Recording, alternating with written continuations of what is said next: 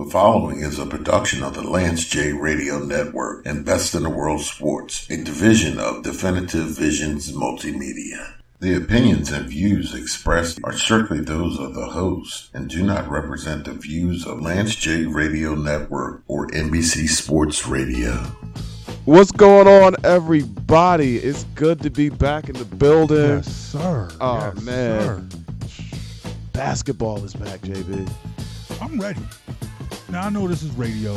Sometimes we we, we do the live uh, live feeds on Facebook and everything. Mm-hmm. So the people watching on the live feed, they can see right now. I got my Sixers hat on. I got my Sixers shirt on. I'm I'm ready for. You're you're ready for the season. And, and here's the thing, like we we talk as fans. You know, we, we like to talk sports, but you know we're fans. We're not people. We didn't play professionally. We, you know, we're not paid analysts. We're two guys who like sports. So for me, it's like I enjoy this for the fanhood. And I and as a 76ers fan, I understand where I came from. I came from a lot of bas- a- lot of starts to basketball season Mm-hmm. where I knew my Sixers stuff wasn't coming out the closet. the 76ers season starts tonight. Starts well, I should say the 76ers season Starts starts this, started this week, starts Wednesday this night. week. Starts Wednesday night. Mm-hmm. And for the first time, well, no, I, I- wore my Sixers stuff last year, wore my Sixers stuff the year before, but there were a couple of years. it- I, I don't think I, I was still wearing Eagles stuff. Mm. I was still, you know, I, I was thinking about, you know, maybe pulling out some Mm. Flyers stuff, maybe you know, talk Villanova or Temple, but it wasn't talking Sixers. Oh man, and let's see. I guess that is where you and I differ a little bit. Okay. I am absolutely a fan. Yes. Generally speaking, though, Mm. I don't watch basketball like a fan. Okay. I watch basketball like a coach Okay. Agree. because I used to coach. Mhm. I'm watching the game. I'm sitting there looking. You missed the backdoor cut. Mhm. This play should be coming. Look at that Yeah. matchup. I'm I'm X's and O's watching the game, Mhm. with the exception of a playoff series where there's a team that I'm emotionally invested in. Okay. So Only- you weren't you weren't that last 76ers playoff series, that the second round of the Eastern Conference, the Eastern Conference semifinals. You're That I you, watched as a fan. You watched as a fan. I Okay. watched that as a fan. Okay. Hmm That that's that's a playoff series. Mhm. It's I- all on the line, I respect that. and the Sixers I'm actually a fan of. yeah. let's see. Uh, for me, we can. Go, I can go all the way back to my childhood. Okay. Like, well, I don't want to say childhood, but teen years. Okay. Michael Jordan, I watched as a fan. Mhm. After that. Now it, you it wasn't really. now how long have you played organ? You you've played organized ball since a child. From grade school through Grade co- through college, Okay. then some sort of not like pro league, but some Mm, competitive leagues after college. Because I, I compare you to my youngest son. hmm my youngest son who has now played football since the first grade and i think he wa- he watches football like a player hmm i who have not played organized football since grade school i watch as a fan you know i'm emotionally invested and and, and and and like you you know there are times when you have those fan moments Absolutely. you have those fan moments, but for the most part, if you're watching organized sports, if you, and for you it was basketball because you Mhm. play ba- you play basketball the longest. Mm. Yeah. Now, do you watch basketball and football the same way? Football, I'm actually probably a little more analytical analytical with when I watch. More, Mhm. really? Okay, Yeah. that's interesting. I it's hard for me to watch a football game as a fan. Okay, Like and what I mean by that is to get emotional and irrational, yelling and screaming. Yeah. I'm sit I'm that's not you. that's not me. No, That's- okay. It's just not what I do. I, I am the exact opposite. I'll am get- emotional because I, I surely was emotional on Sunday. And, the, and si- okay, now I'll explain. Mhm. No. and we're going to get back to football a little bit later in yeah, the show. But, definitely, definitely. but I am going to get into this right now okay, because, like, watching that game Sunday night, this past Sunday night, yes, we're talking Eagles, Cowboys. Eagles, Cowboys, Yes. NBC, prime time, Yes. Sunday night game of the week, all that good all stuff. I was emotional for about five minutes, Oh, well, yeah, that game killed And- the emotion. and and and let's go ahead and get into this now Okay, because we did picks on that game. yes, This is not something I'm proud of, but I did pick the Cowboys to win. you did, you did, you were on the money. Well, you, I thought it, and and and you've all uh, you've heard me say this before. I don't bet Eagles games. I don't bet Sixers games. I Agreed. I won't do it understood. because those teams I tend to want to make emotional picks. And even in picking the Cowboys to win that game, the score I called was largely based on my love for the Eagles. Okay, I know our secondary cannot cover anyone. The Philadelphia Eagles secondary, Ohio State and LSU probably have better cornerback play right now. mm. And it that's the best I can say because you you've literally got practice squad guys, guys you've Mhm. never heard of. Yeah. In the Craig James played over a second round pick this past Sunday. Do you know where Craig James went to school? No.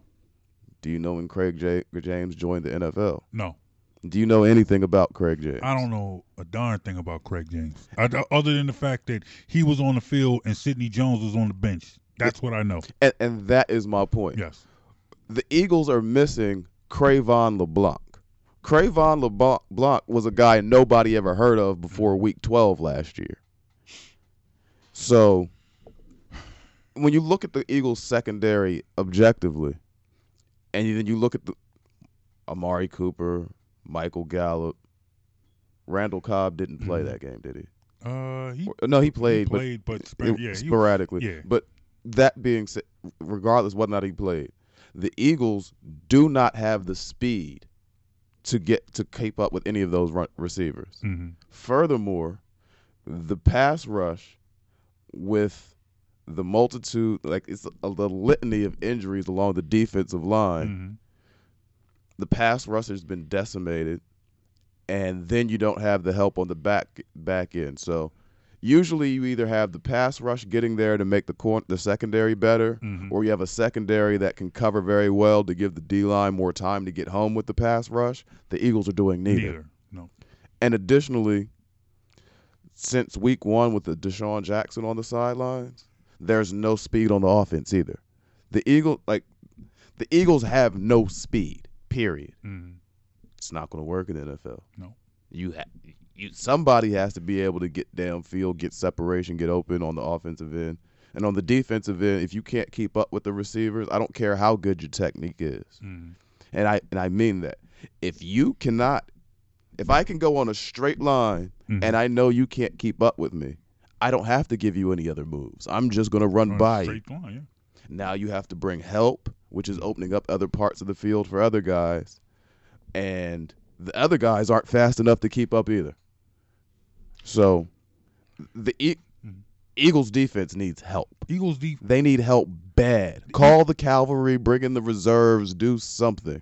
Howie Howie Roseman, the pressure is on you right now because I, we want to bet we want to get get on Carson Wentz. Mhm. We want to get on Jim Schwartz, Doug Pederson, Doug Pederson. Yeah. but all of these guys are having to work with subpar skill skill Mhm. positions, less than NFL speed, and you're asking them to play at the level of a Super Bowl contender. I want to throw a couple phrases out at you. Let's go back to the beginning of the Eagles season. Lot lot of expectations. A lot of people thought that this team was going to win the division. This was going to be one of the top teams in the NFC. And there were there there was a phrase that people used, a two word phrase that people used to describe this Eagles team. What was that? On paper. now let's no. no, mm, On, no, I, I want to stop you because we have to be fair. Mhm. Eagles, if healthy, Mm-hmm. are a completely different team Yep. than what we're seeing Yep. right now. Then throw, Eh, throw that on throw that one in the list because- on paper and if healthy. Okay. No, because at the beginning of the season, if healthy wasn't an issue, Mm-hmm. they were healthy beginning of the season. Yeah, but what wasn't it? But what what was an issue at the beginning of the season was the age of this team. They are older roster. They're an older roster, one of the oldest rosters in in the league, I, I believe. And I don't have the list in front of me. I believe they're third oldest in the league. But you're you're right. At the beginning of the season, health wasn't Health wasn't the concern. But when you're a team this old, you know that health is going to play a factor at some point in time. Unfortunately, it started to play a Uh, role. Let's see. Now, It started to play a role week two. now, now, see, I think you're being a little too hard on them with that. Because, and I and I say that for injuries happen to every team in the NFL, regardless, Correct. regardless of Correct. age. The problem the Eagles are having is Mm-hmm. that for some reason their injuries seem to be mounting up at the same position. hmm But that's Where- been it, where it seems like that's been the issue for the Eagles now for the, a couple the of last years. two years. Last The- two years. The, Super Bowl year, Mhm. there were multiple injuries. There was a multitude of injuries, Mhm. but one was quarterback, one was corner, one was an O lineman. It so you could spread it around, like the the injuries were spread around during the Super Bowl year. yeah. The following year, and then this year. Multiple, Oh, yeah. you're missing multiple linebackers, multiple corners, multiple D linemen. Mhm. Just like last year, So- you're missing multiple DBs, Mhm. multiple running backs, Exactly. Multiple, you know, and and so so positions that you think you should have depth, that depth complete because DB at the beginning of the year we were talking about how deep the cornerback room was. Not necessarily that, they were the greatest, but, they that were they were deep. deep. Mhm. The defensive line rotation, we were talking about how deep they were. But Mm-hmm. now you look at those same rooms now. Malik Jackson gone. Timmy Jernigan's missed Mm-hmm. significant amount of games. Akeem Spence just got cut. Mhm. Then in the secondary, Darby's missed significant time. Jalen Mills just played his first game. Av- Avonte Maddox has been out.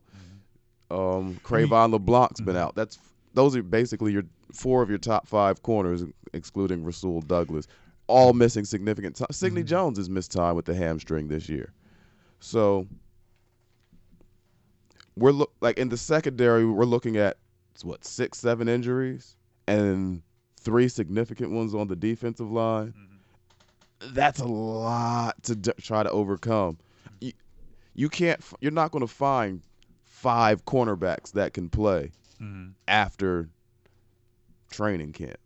And you've had five secondary guys all miss time. So, from that standpoint, it, yeah, they probably could have tried to be a little younger, but they did try to build depth at these positions. Yeah, they did. I mean, they got.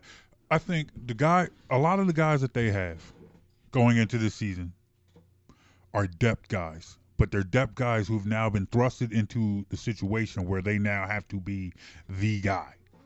We talked about. You know, I talked about uh, you know phrases and cliches that you use. mm-hmm. Talked about on paper what this team would be like, if healthy, what this team would be like. Here's another phrase. When I talk, when I look at those DBs, this is a phrase. Who in the hell is add DB's name here? You just talked about uh, who started at cornerback uh, on Sunday? Craig James. Mm-hmm. Who in the hell is Craig James? Who in the hell is Cre'Von LeBlanc?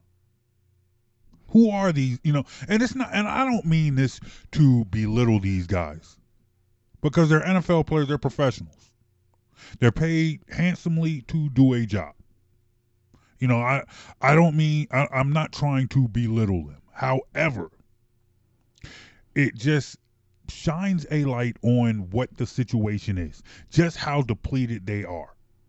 I look at the Eagles and I'm trying to think of the last two great, two good cornerbacks that they drafted. They've been able to pick up a couple over free agency.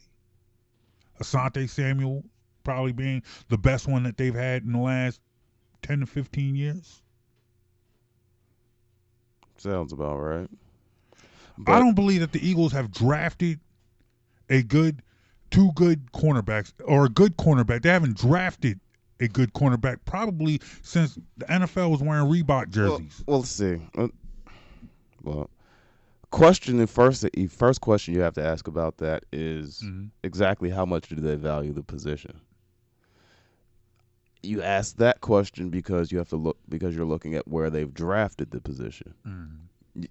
Now, absolutely, they've missed on some picks. Yeah. There have been places where guys have been drafted after players they took Mhm. and ended up being better than the guy they took.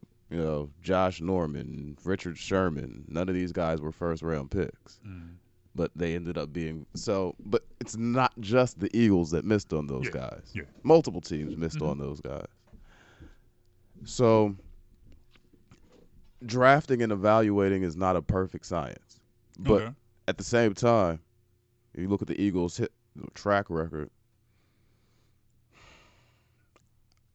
in recent memory, they haven't invested a first round pick in a DB. Mhm.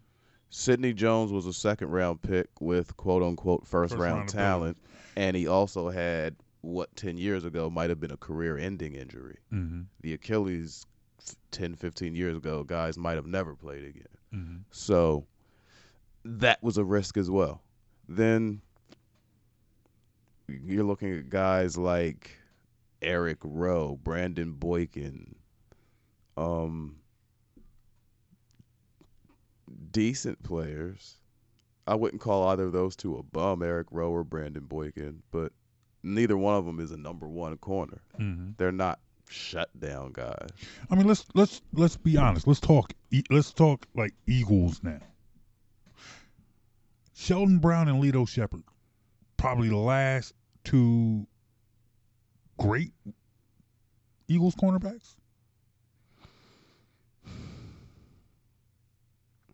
Can I say something unpopular? Go ahead. They might be overrated as a duo. You think so? They were good. Don't get Mhm. me wrong, they were good. Mm-hmm. But in that Jim Johnson defensive scheme, mm-hmm. where the pressure more often than not was getting to the quarterback, what we were just talking about this. If the Mhm. pressure gets home, Okay. it makes your secondary better. So let me ask you this: Lito and Sheldon. We're good. Well, no, no, no. Lito and Shel- were Lito and Sheldon better than Taylor and Vincent? This is a straight Eagles fan question for you, as an Eagles fan. No. No, they weren't. Okay. Okay. And none of them were better than Eric Allen. Oh, of course. I mean, that goes without saying. Uh, Mhm. Of, of course. You want to talk great Eagles corners? We the list starts there. yeah. Oh yeah. Definitely. Definitely. But all five of the guys we've just named, Mhm. Lito and Shel- Lito Sheppard, Sheldon Brown, Bobby Taylor, Troy Vincent, Eric Allen, all better than anybody that's in the Eagles secondary right Mhm. now, including Malcolm Jenkins, Okay. who has not played to the standard he set for himself over the last couple years Mm-hmm. to this point this season. He's I don't know I don't want to say he's done or disengaged or anything like that, but he has not looked himself. Has not looked himself in a summer where money came up. Mm-hmm. Money was an issue. He wanted a new contract, but Mhm. he didn't make it a huge No, issue. I mean, he he, did- didn't yeah, hold yeah, out. yeah. He wasn't wa- I making a stink. Not, not a but it's distraction. known. But it's it known he came wants. yeah. It's known. It's getting to the Yeah. near near the end of his deal, and that's something that's going to happen with any player. hmm So, It wasn't a distraction. And And he and, and he that's did- my point. yeah. As long as it's not a distraction, Like I'm I'm not, not worried about his money. It's not about Malcolm Jenkins making it a an a problem, but he did make it an issue. He it came up. I'll, I'll put it like th- the topic came up. It has to come up. Yeah. Okay. I'm not worried about the topic coming up. Well, the, the the thing is, okay, you know, he wanted he he's looking to have his deal reworked. Uh, I- yeah, but that's business. That's not. Okay. That's not something that I'm yeah, worried about. yeah, But it's hold no, on, no, hold okay. because let me, let me let me explain why. For Malcolm Jenkins, he shows up to camp. Mhm. He's there on time. He doesn't miss any activities. He he's not the guy showing up to training camp in a bricks truck talking about pay me. no He's a guy who's been on his deal for a few years, knows he's getting wants to be treated fairly. uh, knows he's getting older, knows Mhm. he's getting towards the end of his contract. Knows he has a limited window to get paid, Mhm. and most importantly, this offseason, you saw safeties getting salaries that they had typically had not gotten Mhm. over the past several years. There was a Okay. return to people valuing that safety position some. Mhm. So for Malcolm, it was the the collision of a couple events. It was a couple things all coming together at at the same time, Mhm. which made it a good time for him to say, "Hey guys, don't forget, we're going to have to look at my contract soon." Mhm. I so, don't. So That you. So what? what that so doesn't qu- bother me. So the question that I then I so let me pivot off that question then.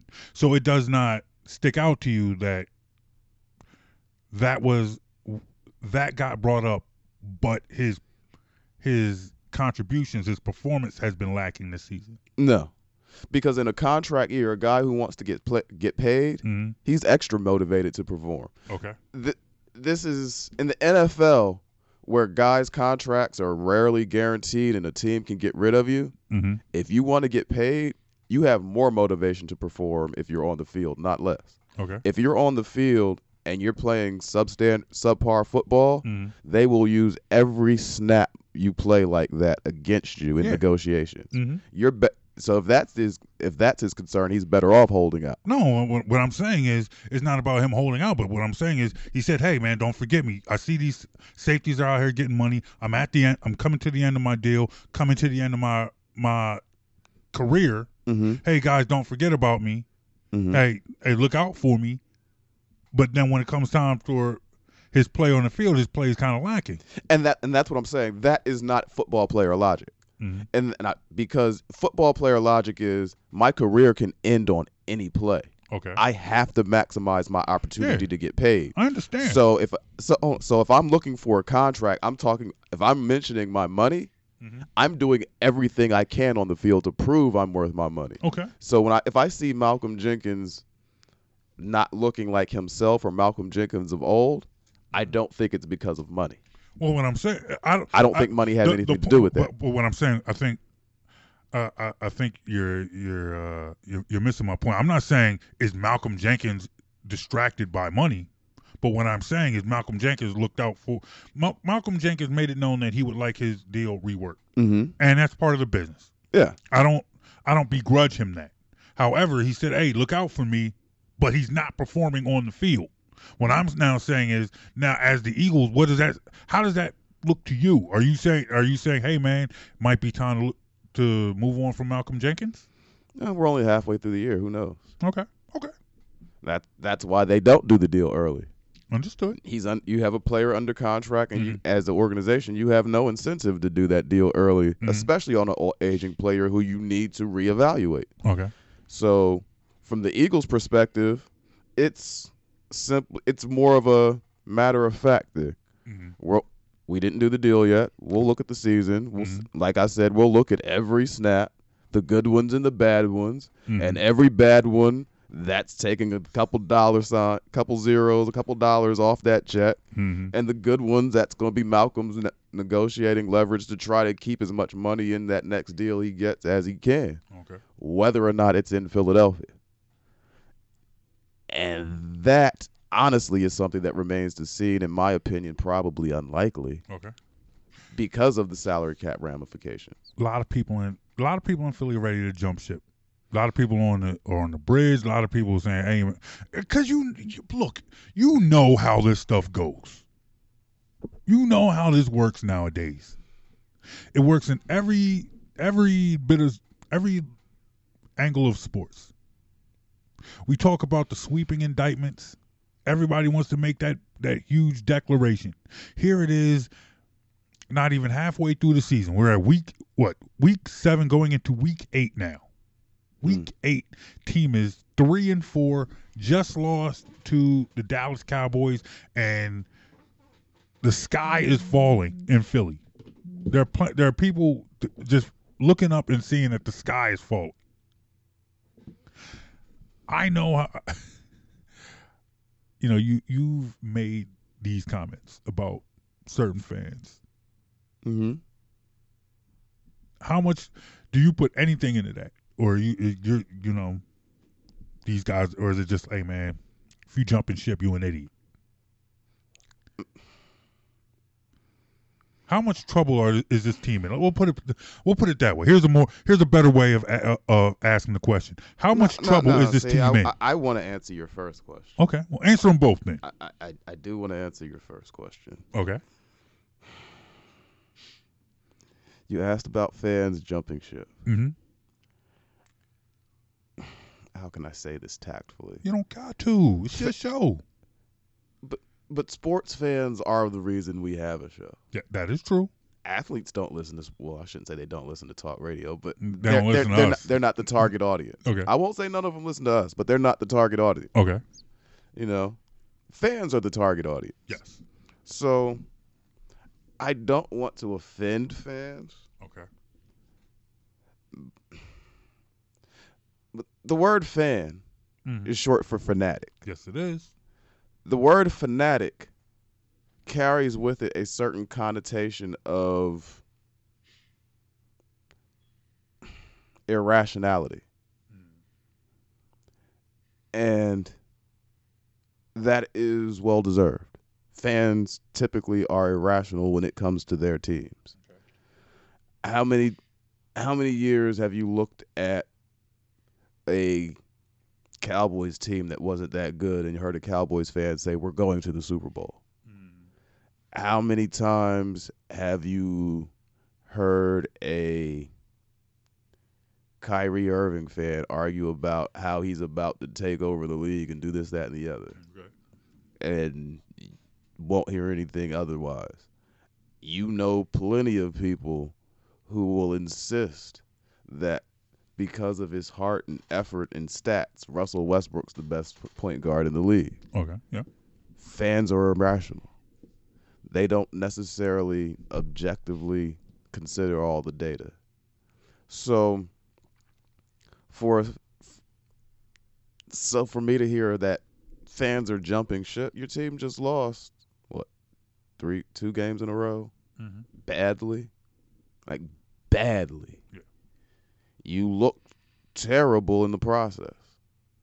Didn't look like you could cut your defense could stop anybody Mm-hmm. and your offense doesn't look like it can keep up with anybody. Your running game is inconsistent. Your receivers don't get open. So, based on the emotional part of it, fans jumping ship is expected. This is the point in the year where the emotional fans start to check out. We, those two tough losses, if you're just if you're a true fan, one of two things is going to happen. It's either you have that irrational belief in your team that no matter what happens, oh, it's all right. We're going to win next week. We'll win next week. We'll we'll win ten in a row. And we'll, Mm-hmm. there, you know, there's that irrational fan every Of year course. predicts sixteen and zero, Okay. and Of course. Or Why you look at me like that when you talk about the irrational fan that predicts 16 and 0 every year? Why you look at me like that? Or um, there's the other option, which is the fan who sees those two bad losses in a row and it's, oh, we stink, the season's over, it's all doom and gloom, and I'm go ahead and check out now. Mm-hmm. Where reality is probably somewhere in the middle. Mm-hmm. But realistically, as constructed right now, this Eagles team doesn't look good. And the biggest part of their issues is on the defensive side of the ball. Said the Eagles. It, said the Eagles don't look good right now. No. My question to you is, what, in your opinion, when you look at what doesn't look good, and we're talking about pass rush getting to the quarterback because they're depleted on the, uh, uh, on the defensive line. Mm-hmm. They're depleted in the linebacking corps right now. They're depleted in the DBs. Mm-hmm. But the question, I guess, my question is, even can they get healthy? And if they get healthy, how much of a difference will it make? Like, how much of these issues, how much of this can be fixed? If- Th- this year, all right. If the Eagles had started the season with the roster that they're putting on the field right now, Mm. they're a six win team. That's probably what I'm predicting. Okay. I think I would call them a yeah six win team, and I think six wins is being generous. Mm. Part partly six wins because you're playing the AFC East this year. The other part is because you have the Washington Gi- Washington Redskins and the New York Giants in your division. With all of that said, I'll get you six wins. Mm-hmm. If your D line is fully intact, a healthy Eagles secondary might be good enough to get the job done. That's with Malik Jackson. That's with Tim Journey. with Tim Jernigan. That's with Fletcher Cox and Derek Barnett. All these guys at full strength and productive. Without that, even if the secondary is at full strength, they're not good enough. Mm-hmm. At full strength, the secondary is the secondary that needs the pass rush to get home to help them out. Mm-hmm. As is, there is no pass rush that can help them out. They're just bad. A good quarterback on these corners, oh, you're 12 yards back, quick Mm. slant, quick out. Mm-hmm. Oh, you came all the way up. Mm-hmm. I'm just throwing it over your head. These guys don't have the physical tools to cover. So it's one thing to help, try to help out guys that have some deficiencies. But when you have a secondary full of guys that are you're when you're throwing a third or fourth corner out there as your number one, and then have the rest of the secondary littered with fourth and fifth corners, Mm-hmm. that's not going to get it done. No. No chance that's going to get it done. No. And that's regardless of who you have on the D line with your pass rusher. Mm-hmm. So, if assuming Mills and Darby, Sidney Jones, all these guys are healthy for the remainder of the season, they still get exposed. Still get exposed. It it will be a little bit better. A healthy Ronald Darby has the speed to keep up with most receivers.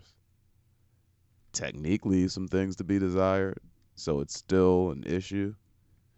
He's a probably at best a number two corner, not a number one. mm-hmm. But with Philly, he has to be the number one. Mm-hmm. Jalen Mills, love his toughness and competitiveness, but he at no point in his career has he had true straight line speed. Same is true true for Rasul Douglas. Avonte Maddox is a nice slot corner. I saw him on the outside this season, and I never want to see that again. Mm. I I never want to see him on the outside again. So like the, these are the pieces you're working with in that Mhm. secondary. And yeah, at full strength with a dominant D line that the Eagles were supposed to have, maybe it gets you by. But you're still look and at that point, at the start of the year, we were still expecting the Eagles to have to win a lot of shootouts. We people were banking on their offense with DeSean Jackson to be extremely explosive. And it was. Problem is there's no DeSean Jackson on the offense. So you can't go out there and expect to put up 30 points a game and shoot have shootouts and think okay, well at 30 po- if we're scoring 30 points a game, the Eagles defense mm, maybe gives them a chance when healthy. Yep. But your offense is giving you 21, 23, 24 points a game, somewhere in that range. That's not going to work with this defense. So that I mean that then that finally brings us to the other to the other side of the ball because this is not just a team that's struggling on one side of the ball. You see all the issues that this team has on defense. And then you look on the other side and this offense has issues as well. No DeSean Jackson since week 1. And this offense they've missed Alshon Jeffery as well. Alshon Jeffery's missed time. Goedert's missed time. They're struggling in their they the running back corps was supposed to be improved, but it's been inconsistent. Miles Sanders has shown some he, he's shown some signs. They've gone back to Jordan. They've gone back to Jordan Howard. Jordan Howard has also showed some sign, but it hasn't been consistent. Offensive line hasn't been consistent. Carson Wentz not making the plays downfield that we thought he would, that we hoped he would be able to get back to this season. My question to you is: Is that all on DeSean Jackson? In your opinion, you see Carson Wentz not making the throws downfield that we ex- we hoped he'd make. We expected him to make. I understand there's been no no DeSean Jackson, but why, in your opinion? Because I, I, I want to hear from you. I want to hear, in your opinion, why it why has this offense struggled so mightily in his absence? And you look like you you. you if you could see Mike Jones's face right, you, you look exasperated. You look. I mean, you you, you look mentally strained. Now, you're my boy, John. I am, I love you like a brother. and, and I appreciate that love too. You know that was a dumb question, though, right? I mean, all right. Let's- It's a lob. It was a lob. So, what would you say Carson Wentz's strengths are as a quarterback? Making people miss, Mm-hmm. staying upright in the pocket, Mm-hmm. getting outside and extending plays with his legs, and get and not necessarily accuracy, but he's got a strong arm. Okay. So you got a guy with a strong arm. What kind of passing game does that usually lend itself to? Throwing the ball downfield. Okay.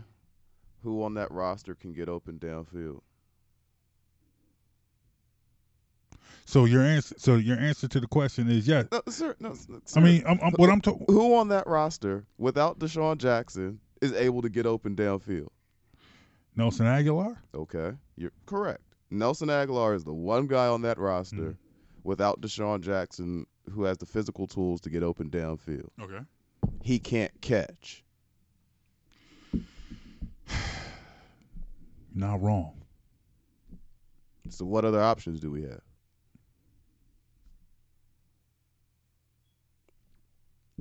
I'm gonna give you some time to think about it. No, I don't need time to think about. It. Oh, I, I didn't. Uh, uh, I no. thought that was a rhetorical question. I thought. Uh, I'm sorry. no, like, seriously, I mean, like, what other options does he have?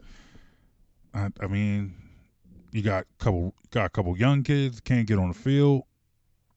Can they get Like- open downfield? I don't know. I, I they can't get on the field. I don't know if they can get open on field. How do I? How should I know if JJ Arcega-Whiteside can get open downfield when he can't even get on the field? Same for Mack Hollins. Uh, I'm pretty sure getting on the field is a prerequisite to getting open down. Yeah, well, I'm, I'm saying so. If they can't get, so I guess you know, if you can't get on the field, you can't get, open downfield. downfield. Yeah, all right, all right. Yeah. So again, what options? What other options do we have? To try to stretch the field, open up the offense, back up the two, back up a safety because it's really easy to keep two, uh, keep a Mhm. safety down in the box, one deep, if you're not worried, worried about anybody running by you. Mm-hmm. Oh, oh, Agholor's going deep. Go ahead, please go deep, Agholor. I hope he throws it to you too. That, that's got to be how defenses are feeling right now. Because he can't be trusted to. Ca- I mean, in your opinion, you saw you saw the play that he's been getting killed for all week. All right, so we're right up against the break. No, no, no, no. Before we no, no, no, no, no, no, no, I, no. I, we I, are no, we are no, absolutely no, up against no, the break. No, no, ain't this, no break. This I'm- segment's I'm on- no, way no. too long. We'll take we'll take care of that. I want I want your thoughts on this. No, we we will we will take a break. We will appease our sponsors soon enough.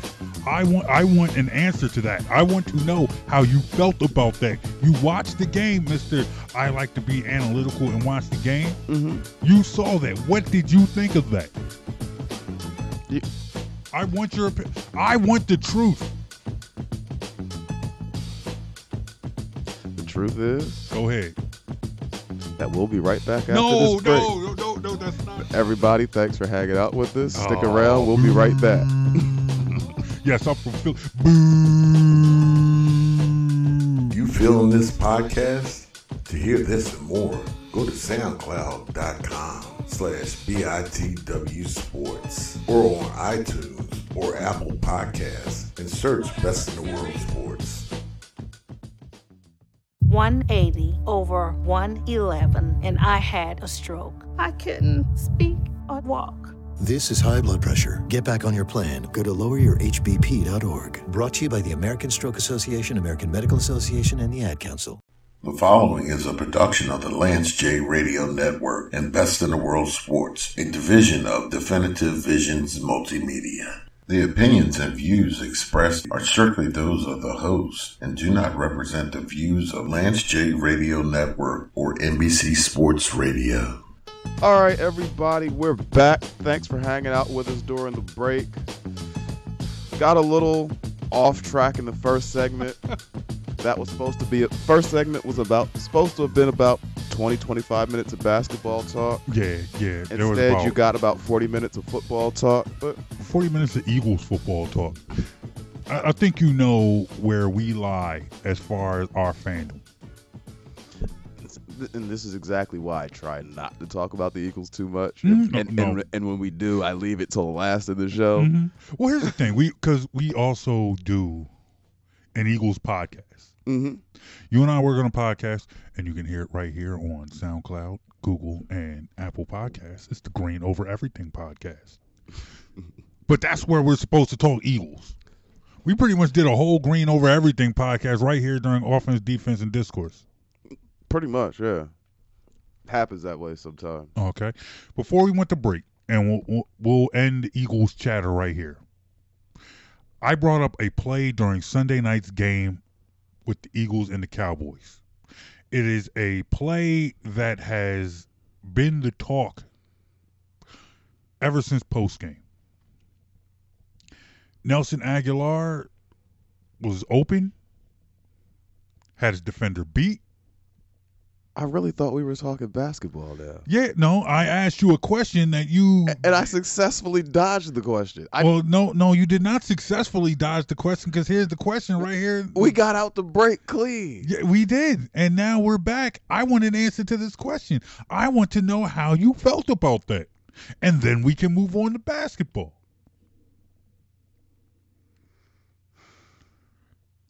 Hmm. I would also like to point out, for the record, I, in order to try and help this answer, you know, come, you know, help Mike deliver this answer.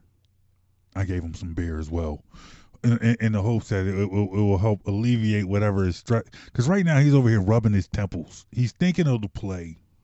He's thinking of Nelson Agholor not making a play that you would hope he could make in a game where they needed him to make a play.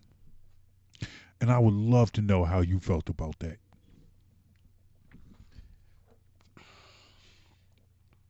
Honest opinion, Yes. I think I think Nelson Agholor should have his vision checked. Okay. I'm I'm dead serious. That's not me being joking or funny or anything. Mm-hmm. Pay attention to Nelson Agholor, how often he loses track of the ball in the air. Mm-hmm. I honestly think he has issues with depth perception or something. He's Mhm. just not tracking that ball well. I think he should get his vision checked. That's all I have to say about that. Oh, whatever, dude. I would also like to talk about Uh, I mean, you. clearly you know I'm done with Nelson Agholor, right? I, I, I, I want you to say that you're done with Nelson Agholor. I want you to say what you how you feel. I want you to be honest with how you feel. I want to know. So, are you saying during that game, Nelson Agholor does not make that catch, and your first thought was, "Wow, I think he needs to get his eyes checked."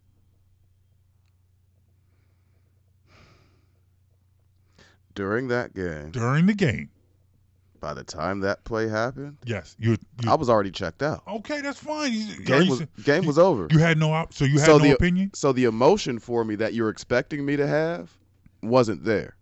Uh-huh. Like honestly, the emotion you're thinking I would have like ha- had that play happened in the first quarter, you would have got the emotion from me that you wanted. Okay. But because of the point in the game where it happened, I was resigned to the fact that yeah, this team's just not that good tonight. We're, we're Team's not that good, and you just felt like Nelson Agholor just needs to get his vision checked. All right. so it's it's something more than than just you're an NFL receiver. Mm-hmm. You're a first round pick. Mm-hmm. The physical ability is there. Speed is there. Athleticism is Is there. there.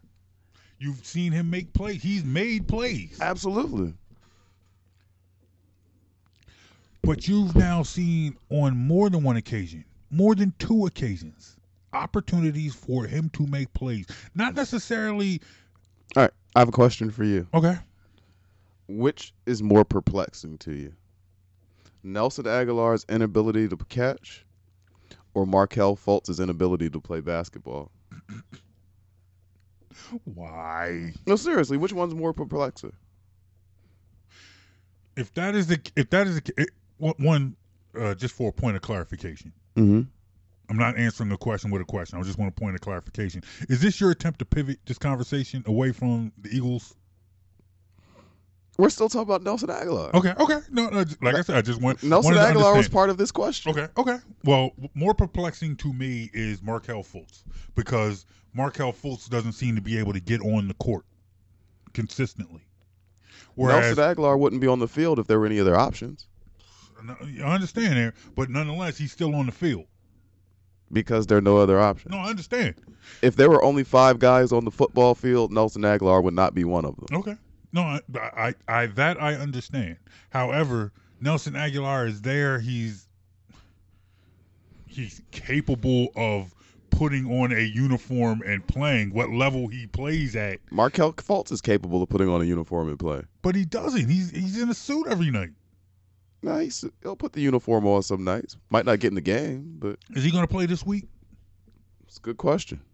I don't. See, here's the thing. You know, look, the level of at which he'll play is to be determined. Is, is, is I mean, I've seen Markelle Fultz get a triple double off the bench in the NBA. I, I, I was there, I, I- bro. I was there with you.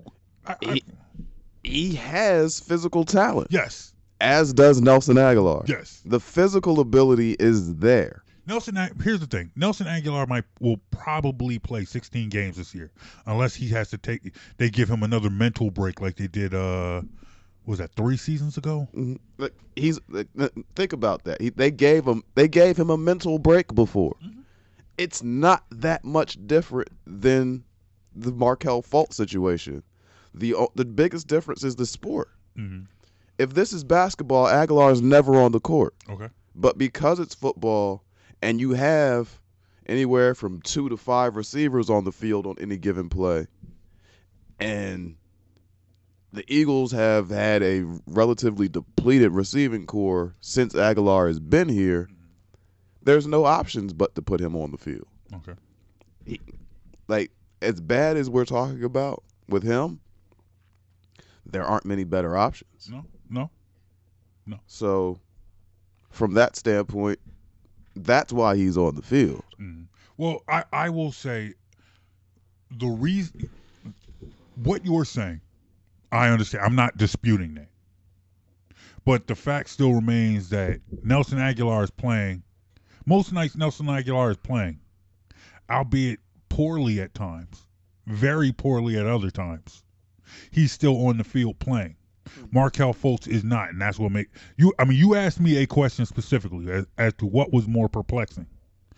Nelson Agholor or Markelle Fultz. I say Fultz because Fultz is never on the is never on the court. And, and I hear you. I just, but with that, Fultz is never on the court only because of the sport. Okay, But but but that but those but- are the choices that but- you gave me. but their failures at and the thing is as an NBA point guard, Markelle Fultz is asked to do a whole lot more than what Nelson Agholor is asked to do. I'm, I'm laughing because I, Nelson Agholor is asked to catch and run. yeah, I'm laughing because I misheard you. You said Nelson. You said Mar- Markelle Fultz is asked to do much more. I thought you He said. is. I thought you said Markelle Fultz is ass. That's, that's, No, that's I, what I thought said he is asked. Okay. A All right. S K E D. Okay. No, no, Markelle Fultz is asked. That was just a, that, that was just a, a slight, gig- you know, like a, a, a snicker in what you said. But, Mm. But, the yeah. point that you're making has not. Uh, uh, uh, But yeah, I, as, understand. I I, as I a- get it. as a point guard, in my opi- in Point- my opinion, NBA point guard Yes, second hardest position to play in sports. Behind in- quarterback. hmm Okay, In no. team sports, second hardest position to play. But uh, but do you but do you also play point? Well, Nelson Agholor was His job is to run and catch. no, but Nelson Nelson Agholor and he was, can't catch. Nelson Agholor was drafted in the middle of the first round. Mhm. Markelle Fultz was number one overall, Okay. and now he can't get on the field. First round picks in football. Mhm. A first round pick in football is essentially a top three pick in the NBA. Okay, Second round picks in the NBA don't matter. agreed. They don't matter. Agreed. So if I get a first round pick in the NFL, Mhm. that's essentially a top three pick as far as value Mhm. in the in, in the NBA. So any top three pick in the NBA, if you forget how to play, something's wrong. If you're a first round wide receiver and you can't catch, something is very, very, very wrong. And you think it starts with his eyes? I think it starts somewhere above the neck, Okay. Okay. but I would I would absolutely have his eyes checked because I don't. He really seems to lose track of the ball far more often than an NFL receiver should. Should. Yeah. And I don't know if that's the lights. He needs a visor or some sort of sensitivity to lights. Mhm. His depth perception is off. He just needs at needs LASIK or something. I, I really don't know, Mhm. but something's not right. So for me, given the amount of responsibility put on the player, Okay. it makes much more sense in my mind, Markelle Fultz's struggles than Nelson Agholor's. You put the ball in an NBA point guard's hands, he's basically out there on an island. All eyes on him. Every play is on him.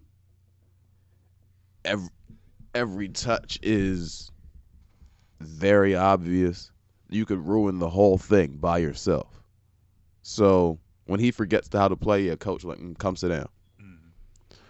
Football, you see a guy like Nelson Agholor with all these physical tools, and it's like, and you've seen him make plays, so you're going to keep running him out there. Yeah, he'll get open. He can catch that. He's probably catching them in practice, if I had to guess. But somehow, some way, when it comes to the game, it's it doesn't translate. And at this point, this is Nelson Agholor's fifth year in the NFL. Mm-hmm. It's his fifth year. Fifth. Five years in, it, uh, we know what you are at this point. Mm-hmm. What you are is not a starting NFL receiver. Honestly, I'm not sure how much longer you'll be an NFL receiver at all. Did you see the Aaron, the Green Bay Packers game this week? Yes. Who's Aaron Rodgers throwing to? Because Davante Adams is out. Mm-hmm. He's throwing to guys you've never heard of. Mm-hmm. Okay. If I take away Amendola, Edelman, Randy Moss, who's Tom Brady thrown to in the last seven, eight years, ten years? Gronk. Okay. But, but uh, I, I, I, I mean, but nonetheless, I see, I see your point. Th- that. So let me ask. So I'm laughing because I'm not ask, I'm not asking Agholor to be a superstar. Mhm, What I'm saying is, if you're NFL receiver, mhm. You have to be able to catch. You have to be able to catch. But my question is, you, you take that you take that all away. You the, to the point that you're making. You know, you take Aaron Rodgers' top receivers away. You take Tom Brady's top receivers away. So are you now saying that some of this heat belongs on Carson Wentz as well? No, what I'm saying is because if it were a situation where it's missed throws opposed to drops, yeah, you blame Carson Wentz. Mhm. But when you watch the tape and you see balls in catchable positions and receivers just not making the plays, Okay. you don't put that on the quarterback. You put that on the receiver. Mhm. Tom Brady, for all love or hate him, love him or hate him, he will not accept a subpar performance from his receivers. Let you not be in the spot where you're supposed to be. Oh yeah, Tom's gonna let you. Have Let you not catch a ball you're supposed to catch. Tom's gonna give you some smoke. Tom's gonna you you've seen it enough times in games. You've But- seen that that sideline camera, and he's giving But somebody. it's, the it's not just it's not just this that he's going to get in your face about it. Everyone in New England knows. Don't do your job and see if you have a job next week. Mm. They will release you. They will trade you. They will bench you. They will bring in someone else to do the job. One thing they all know, you have to do your job. You never asked anybody to be a superstar. Never asked anybody to go out there and get 120 catches, 1,500 receiving yards, and 30 touchdowns through the air. Mm-hmm. You know, Randy was a superstar, but Randy was a superstar before he got there. Mm. And then you put the two of them together, and you had two superstars playing together in, in a very prolific offense that season. But Tom Brady simply asked his receivers to do their job. Bill Belichick simply asked his players to do their job. And by doing their job, they are able to succeed. Nelson Agholor is not doing his job. We're not talking about the extra stuff like if you catch the ball, shake off three defenders, break a couple tackles, make somebody else miss, and take it 75 yards after the catch. I'm not asking you to do that. I'm asking you to make the catch.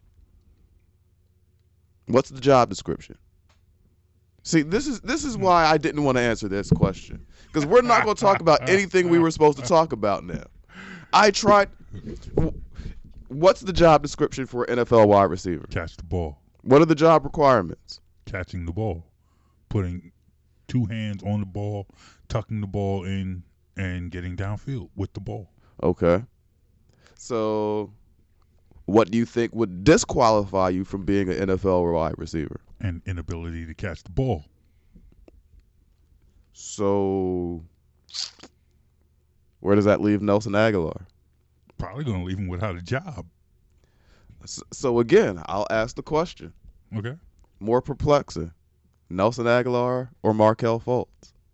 Markelle Fultz did not forget how to do his whole job. He just Mhm. couldn't shoot a jump shot. Mm-hmm. The rest of the game he could do: dribble, pass, shoot, get to the rim. Well, mhm. dribble, pass, get to the rim. Mhm. Ha- he just couldn't shoot. He wouldn't shoot. Nelson Agholor cannot do his job. So that then brings you. So that then brings the question: What do you do now? What does this team do now? What can this team do now? And can is there something that this team can do now to salvage their season? Sell the future, mortgage the future. If you really believe you have a chance this year and you want to go all in, you mortgage your future, mortgage your draft picks. AJ Green. No, is he healthy? Is he fast? AJ I'm- I'm- AJ I'm- Green in his prime was never a speed receiver. I'm just throwing out scenarios. be, I'm throwing out scenarios. He hasn't because, played a game all year. I'm just throwing out scenarios because you know this city. Mhm. You know this fan base, and this is a fan base that loves the name. You see it, you and hear- you know I don't care about the name. No, I, no, I no, I want something that understand. works. No, I understand that. But what I'm saying is the question that I, the original question that I asked you was, what is there something that could be done now? Mortgage the future. Okay, mortgage the future. Now you have, now you're looking. But go. But when I say mortgage the future, go back and consider what we were saying earlier. Mhm. They need speed. Okay, If it's not speed, it's not helping. okay, throw a name out. Like when you throw a, when you say AJ Green, hmm that's just a slightly better Alshon. Okay, That's not going to help you with what you need. Understood. So don't g- give me something better. I don't know who's available. Okay. That's a problem. Okay. Ideally, You you missed on an Emmanuel Sanders. He would have fit. Mhm. Um, I'm not really sure who else Muhammad is Sanu. not a speed guy. Okay. Decent, but not a speed Not a guy. speed guy. Okay. But at this point in the year, I'm not sure who's available hmm that would actually fit the need.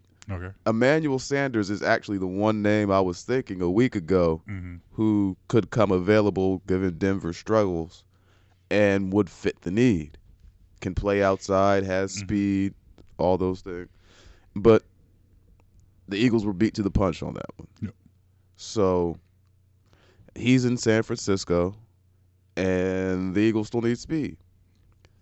Also, as much as you need speed at receiver, deal with the defense first Mm. because that's the bigger issue. You've got everybody running by you right now. I don't care how good one receiver you bring in is. You have four, four, three, four DBs out there getting run past every game. One receiver or fix your defense. I'm fixing the defense. Mhm.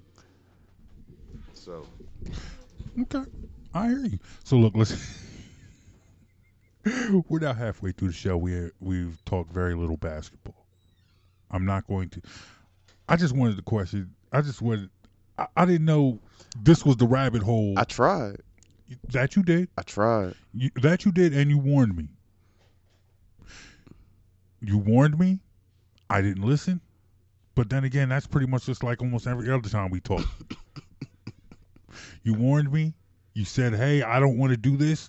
What did I? What, what did I do? I did it. Let's take a real quick break, and we'll move on. We'll, we'll do what you asked to do. we'll move on to basketball on the other side of this break. Hey, look, tell us what you think of this show. Hit us up on Twitter. And that's it. O underscore D underscore Discord. Tell us what you think of this show. His name is, that's Jonesy. I'm Brown. We'll be right back. You feeling this podcast? To hear this and more, go to soundcloud.com slash BITW Sports or on iTunes or Apple Podcasts and search Best in the World Sports. When it comes to parenting, there are no perfect answers, but that's okay because you don't have to be perfect to be a perfect parent. Teens in foster care will love you just the same. For more information on adoption, visit adoptuskids.org. A message from the U.S. Department of Health and Human Services, Adopt U.S. Kids, and the Ad Council. The following is a production of the Lance J Radio Network and Best in the World Sports, a division of Definitive Visions Multimedia. The opinions and views expressed are strictly those of the host and do not represent the views of Lance J Radio Network or NBC Sports Radio. All right, everybody, we are back. I'm glad you all have been hanging out with us today. This next segment, We're going to talk basketball. I'm not going to distract you with any Eagles talk, any Nelson Agholor talk, nothing. Basketball. That's what you wanted to talk, right? Actually, I was going to suggest turning your mic off this entire segment. Uh, oh, boy. Okay. that right. way, we can stick to basketball All all right. and not get into more Nelson Agholor stuff. Well, uh, all right. But Look, man, you you are the creator of this show. You you are the creator. You, see, you, now I- I'm talking about Agholor again. You- Why? No, you're not. You're talking about basketball.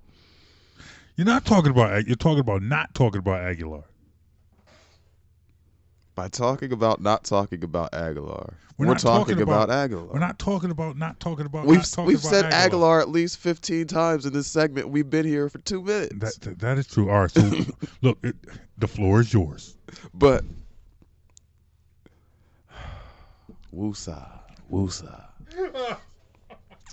Basketball is back. How much basketball have you watched this week? You know I'm a junkie. I know you a junkie, but look, uh, you also got a life. You also got a job.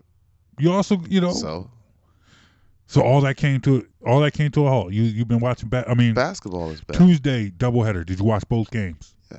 Yeah, yes I did. Both both good games. First game went to overtime. The first game was a very good game. And I've been saying it since we pretty much knew what rosters were going to be looking like coming out of the offseason. New Orleans is going to be a fun team to watch this year. It was a fun game. And New Orleans is going to be a dangerous team this year. Yes. And I say that n- knowing full well that Zion's about to miss two months. Mm. But let's, let's come back to game one. Okay. Game two of the NBA season. Yes. That was the, that, that, that was the battle of L.A. Clippers and Lakers. Clippers and Lakers. Yes. And LeBron versus Kawhi. Clippers and Lakers. Yes. I don't want to call it LeBron versus Kawhi this year. I understand. No, there's there's a reason why though. Okay. The NBA actually seems to be getting back towards realizing that you actually have to build teams. Yes. Which is why I don't want to want to call it LeBron versus Kawhi. Okay. Because this is actually Lakers versus Celtics. These are two teams. Mhm. Or should be. Okay. These are many people's top two choices for championship favorites. Mm-hmm. Many people, not everyone. Mm-hmm. know a couple people who pick differently, but did you watch Lakers and Clippers? Yes, uh, I watched. Uh, I went. I was going. I honestly was going back and forth between Lakers, Clippers, and World Series Game One, but I I I watched it. So, in the first two minutes of the game, Yes. when the score is thirteen to two, Yes. what are you thinking? Lakers came out strong, but you knew Kawhi Leonard was on the other team. So it was like just waiting for the other shoe to drop. You knew. To me, it was a foregone conclusion. You knew the Clippers were going to come back. It wasn't going to be a blowout. It had it been a blowout for the Lakers, had it been a blowout in either either direction, would have been a shock to me. Okay. So, you were expecting a close game. Yes. Um, did you going in? Did you have the Lakers or Clippers winning that game?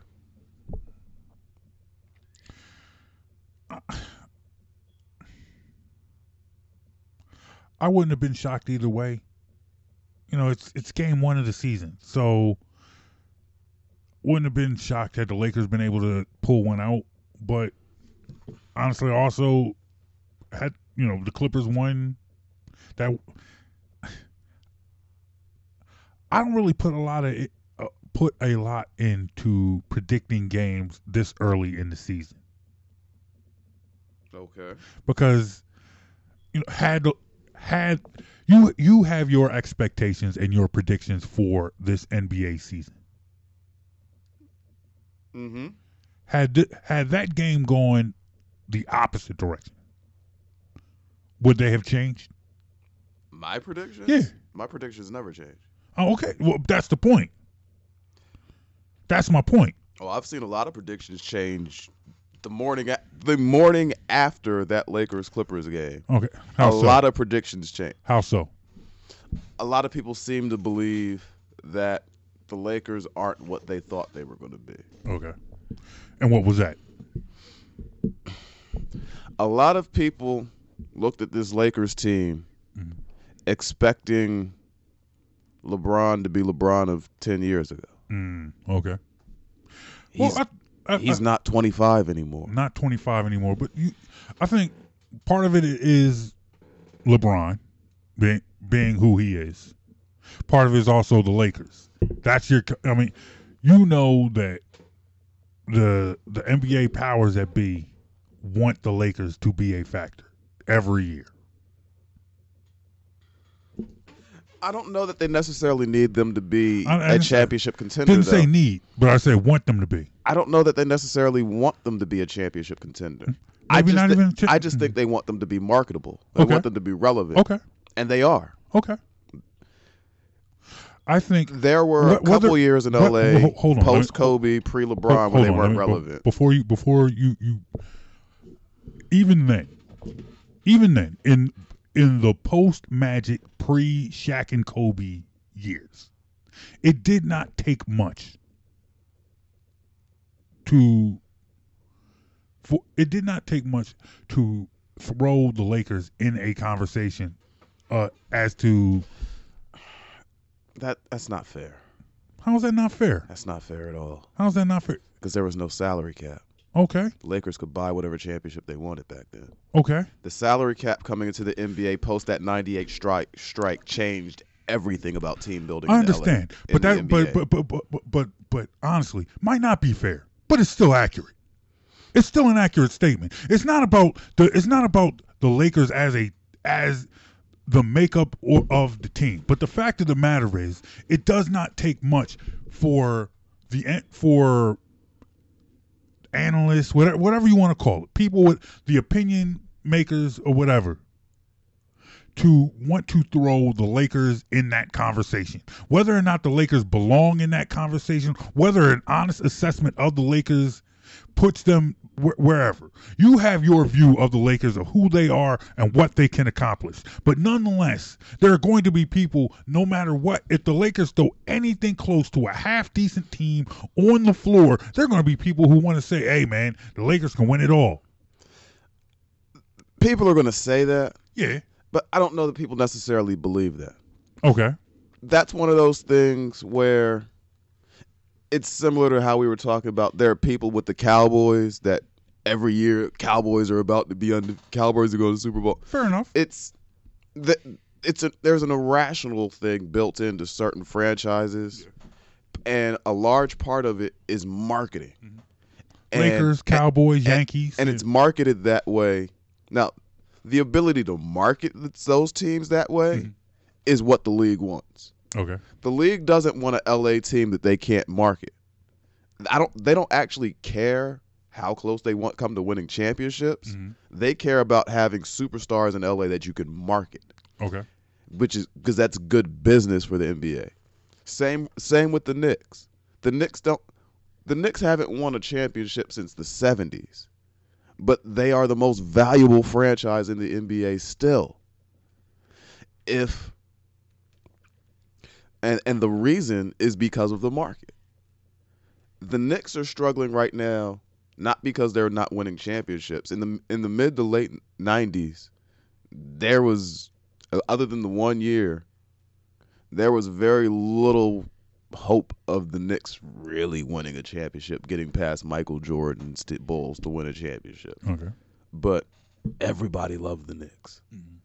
Everybody loved the Knicks. There was a New York's the mecca. The Knicks this, the, and th- and that's what I mean. It's not so the league's interest isn't necessarily in these teams being viable as winners.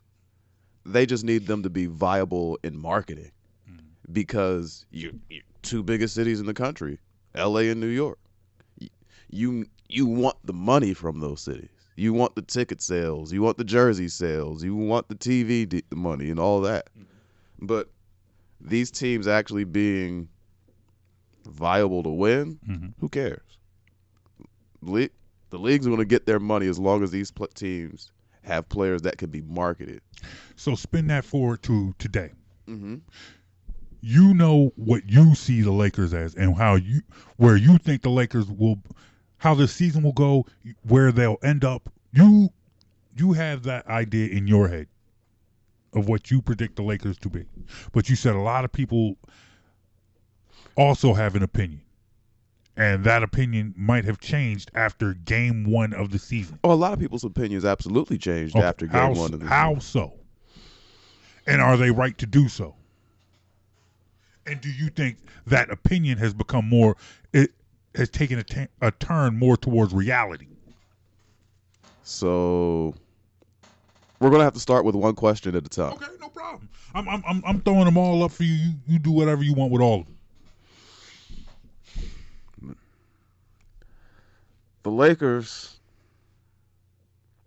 are a team many people picked to win the championship.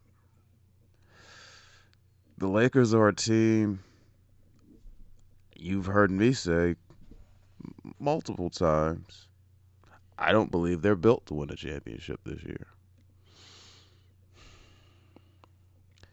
There is a type of basketball fan, type of basketball analyst that tend to operate under the perception that one guy, one player makes a team a contender. Hmm. That is not true at all. Never has been, never will be. Now, you can have a solid roster that's not clicking, and you add that one piece that makes the difference. That can happen in basketball. But to think you're going to have a one man team where, or even a two or even a three man team, doesn't work.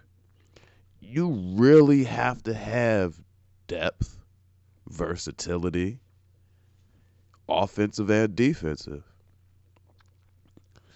The Lakers are missing that. Your defenders are not your shooters, which means at all times you're sacrificing either one or the other on the court.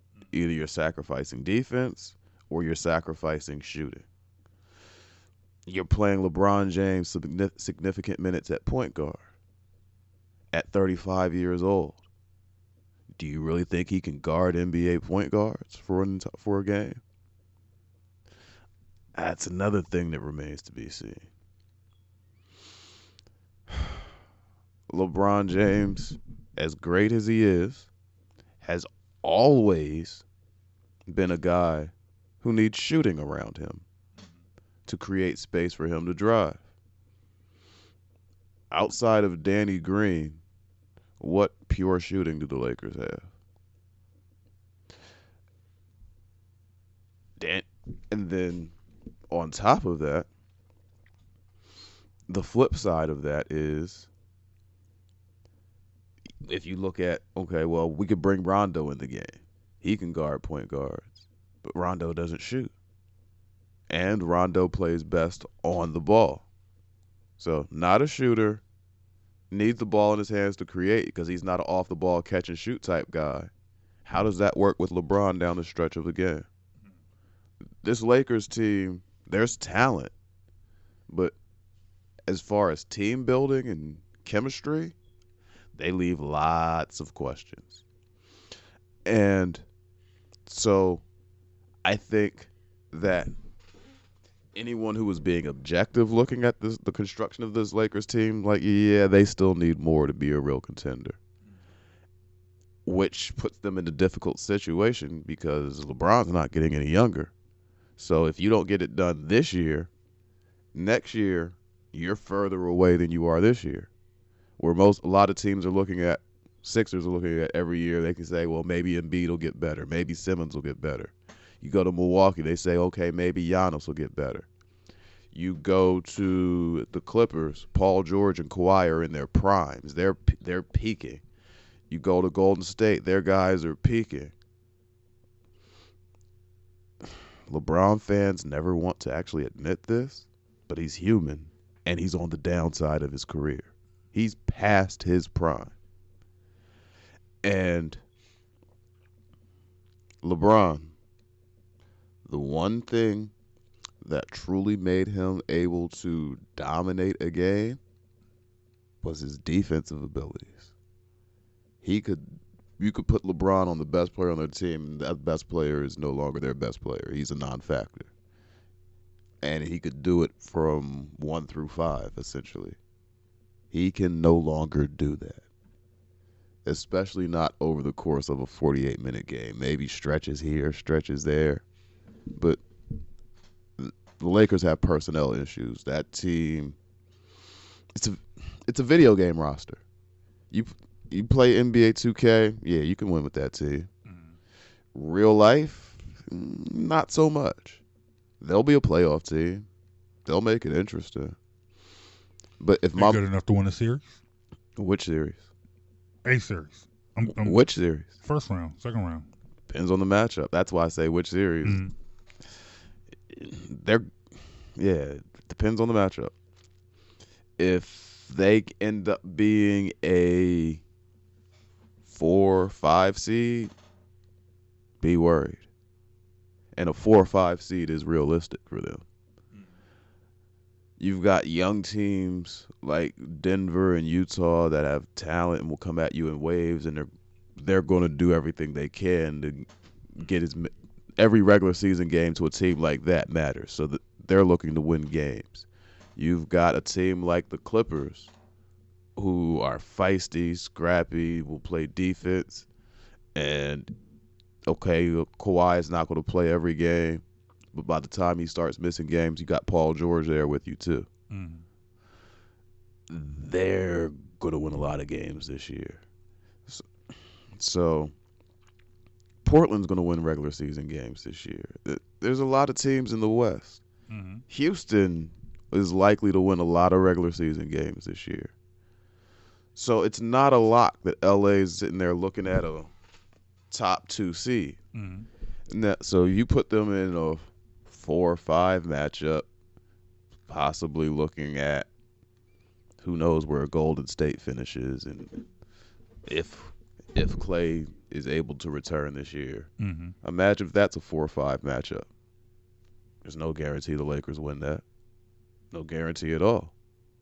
So when we when you ask can they win a series, sure, depending on their play, they could win, they could lose. It it at this point, the Lakers are a team I would have to see seeding and matchups to be like if you ask me about the Clippers, yeah, they get out the first round, it's a lot. Mm-hmm. You ask me about the Sixers, yeah, they get out the first round, it's a lot. You ask me about Milwaukee, yeah, they get out the first round, it's a lot.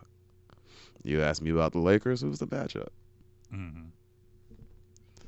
And that actually is true for most of the West. Only team I'll call a lock to get out the first round is the Clippers. And that is actually a good thing for basketball. Yeah. That is, that's a very good thing for It's basketball. wide open. hmm It's wide open. You've talked. I mean, you've talked about this before.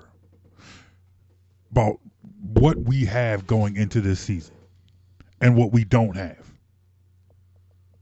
What we don't have is a clear cut winner, and that's something that we've kind of we, we've had we've had for probably close to ten years. Longer than that. Talking La- la- last year, be- State. last year being the one exception, Mhm. there hasn't been an NBA season in 15, 20 years where I don't think the outcome was predictable. Mm. With the exception of last season, that's based on injury. Okay. Correction. I'll make two exceptions. Were years most people didn't see it coming. Okay. Last year with Toronto, hmm which if Kevin Durant is healthy, likely doesn't happen. Okay. And the first year of the Golden State run, Okay.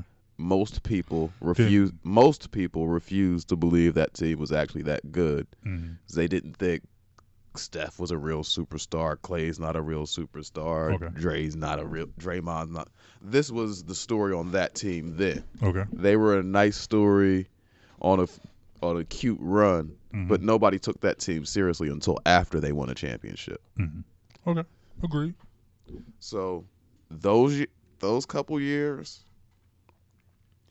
but other than that, I found them quite to be quite predictable, including the years Le- LeBron in Miami where he lost. hmm I thought I found those losses predictable too. So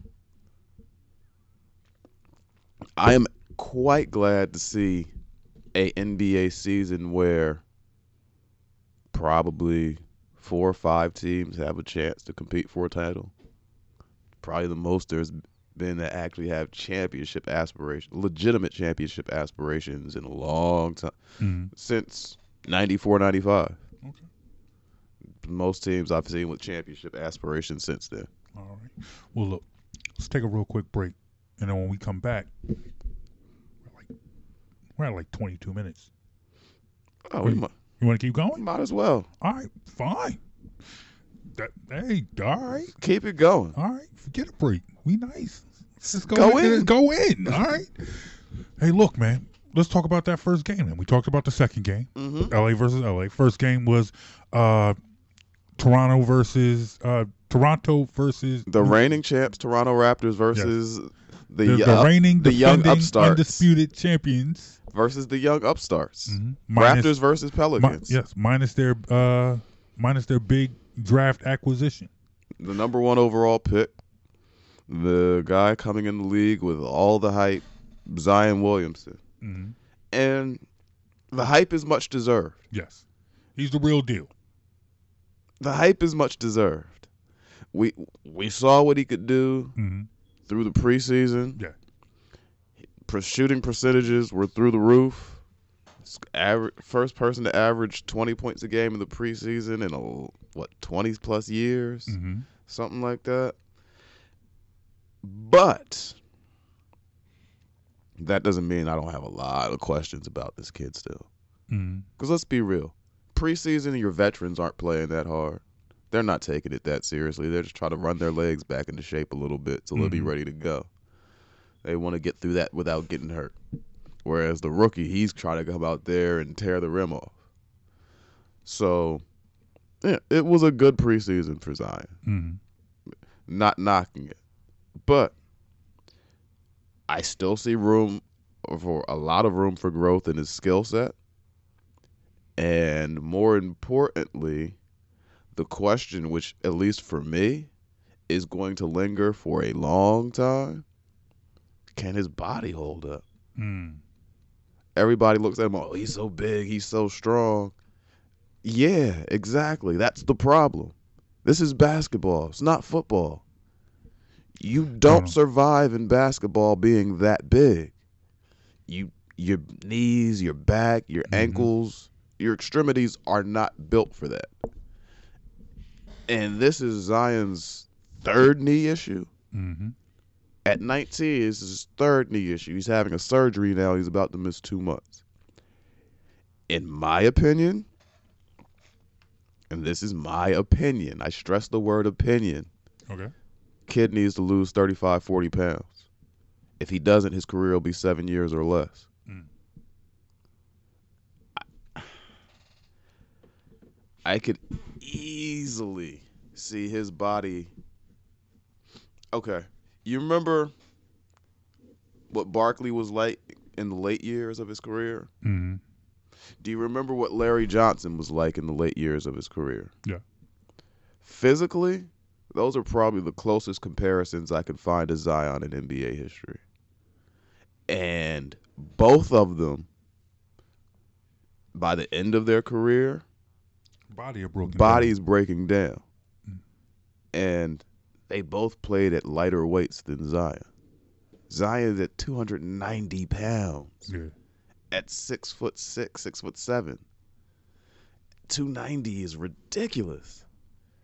Like, Shaq was seven one, came into the league around what 300. hmm Most you're hard pressed to find too many 300 pound seven footers in the league. hmm And it's not like Zion doesn't have athleticism. You're talking about. you- you- But the athleticism is part of what I think hurts him. yeah, no, that's If- that's the point that I'm making. This man is doing all that running and jumping on those knees, Mm-hmm. Yeah. and that's that's the point that I'm trying to make. At 290 pounds, if I'm only getting six inches off the ground, Mhm. okay. Like Karl Malone was huge. He well, Karl, but he was only a he was only 260 ish, Mhm. and b watch Karl watch some old Karl Malone tape to see how often he was ever more than 12 inches off the ground. hmm He wasn't jumping out of the gym like Zion's. hmm Zion's out here with a 40 some inch vertical, taking off and then la- and then landing with that 290 plus pounds. I, yeah, I, I don't see any way around his need to lose weight. Charles Barkley, when he came in the league, was explosive, just like Zion. Not as tall, but he was equally as explosive. Yeah. But for the sake of his career, he had to lose weight. And the second he let that weight start coming back on, that was it. Now let me ask you this, and uh, we might be going off on a tangent slightly, but f- do you think? I mean, let's let, let's let's put this, turn this to like the, the college game.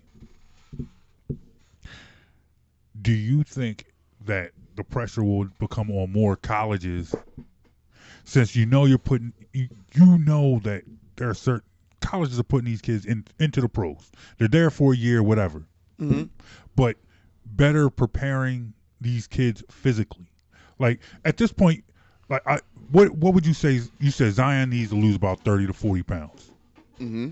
These programs putting these, getting these kids early with a nutritionist, with Impossible. trainers. you know, Impossible. You think Impossible. okay?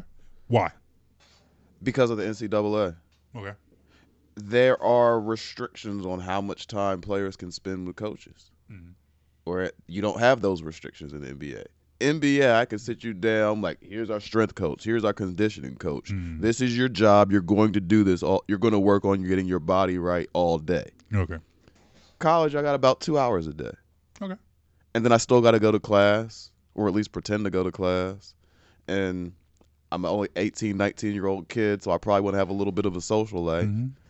And Need to start making. You you need to start making these electives in. no, I'm serious. It's like okay, what classes? You know, you know that they have to go to, and I'm using air quotes here, class. mhm.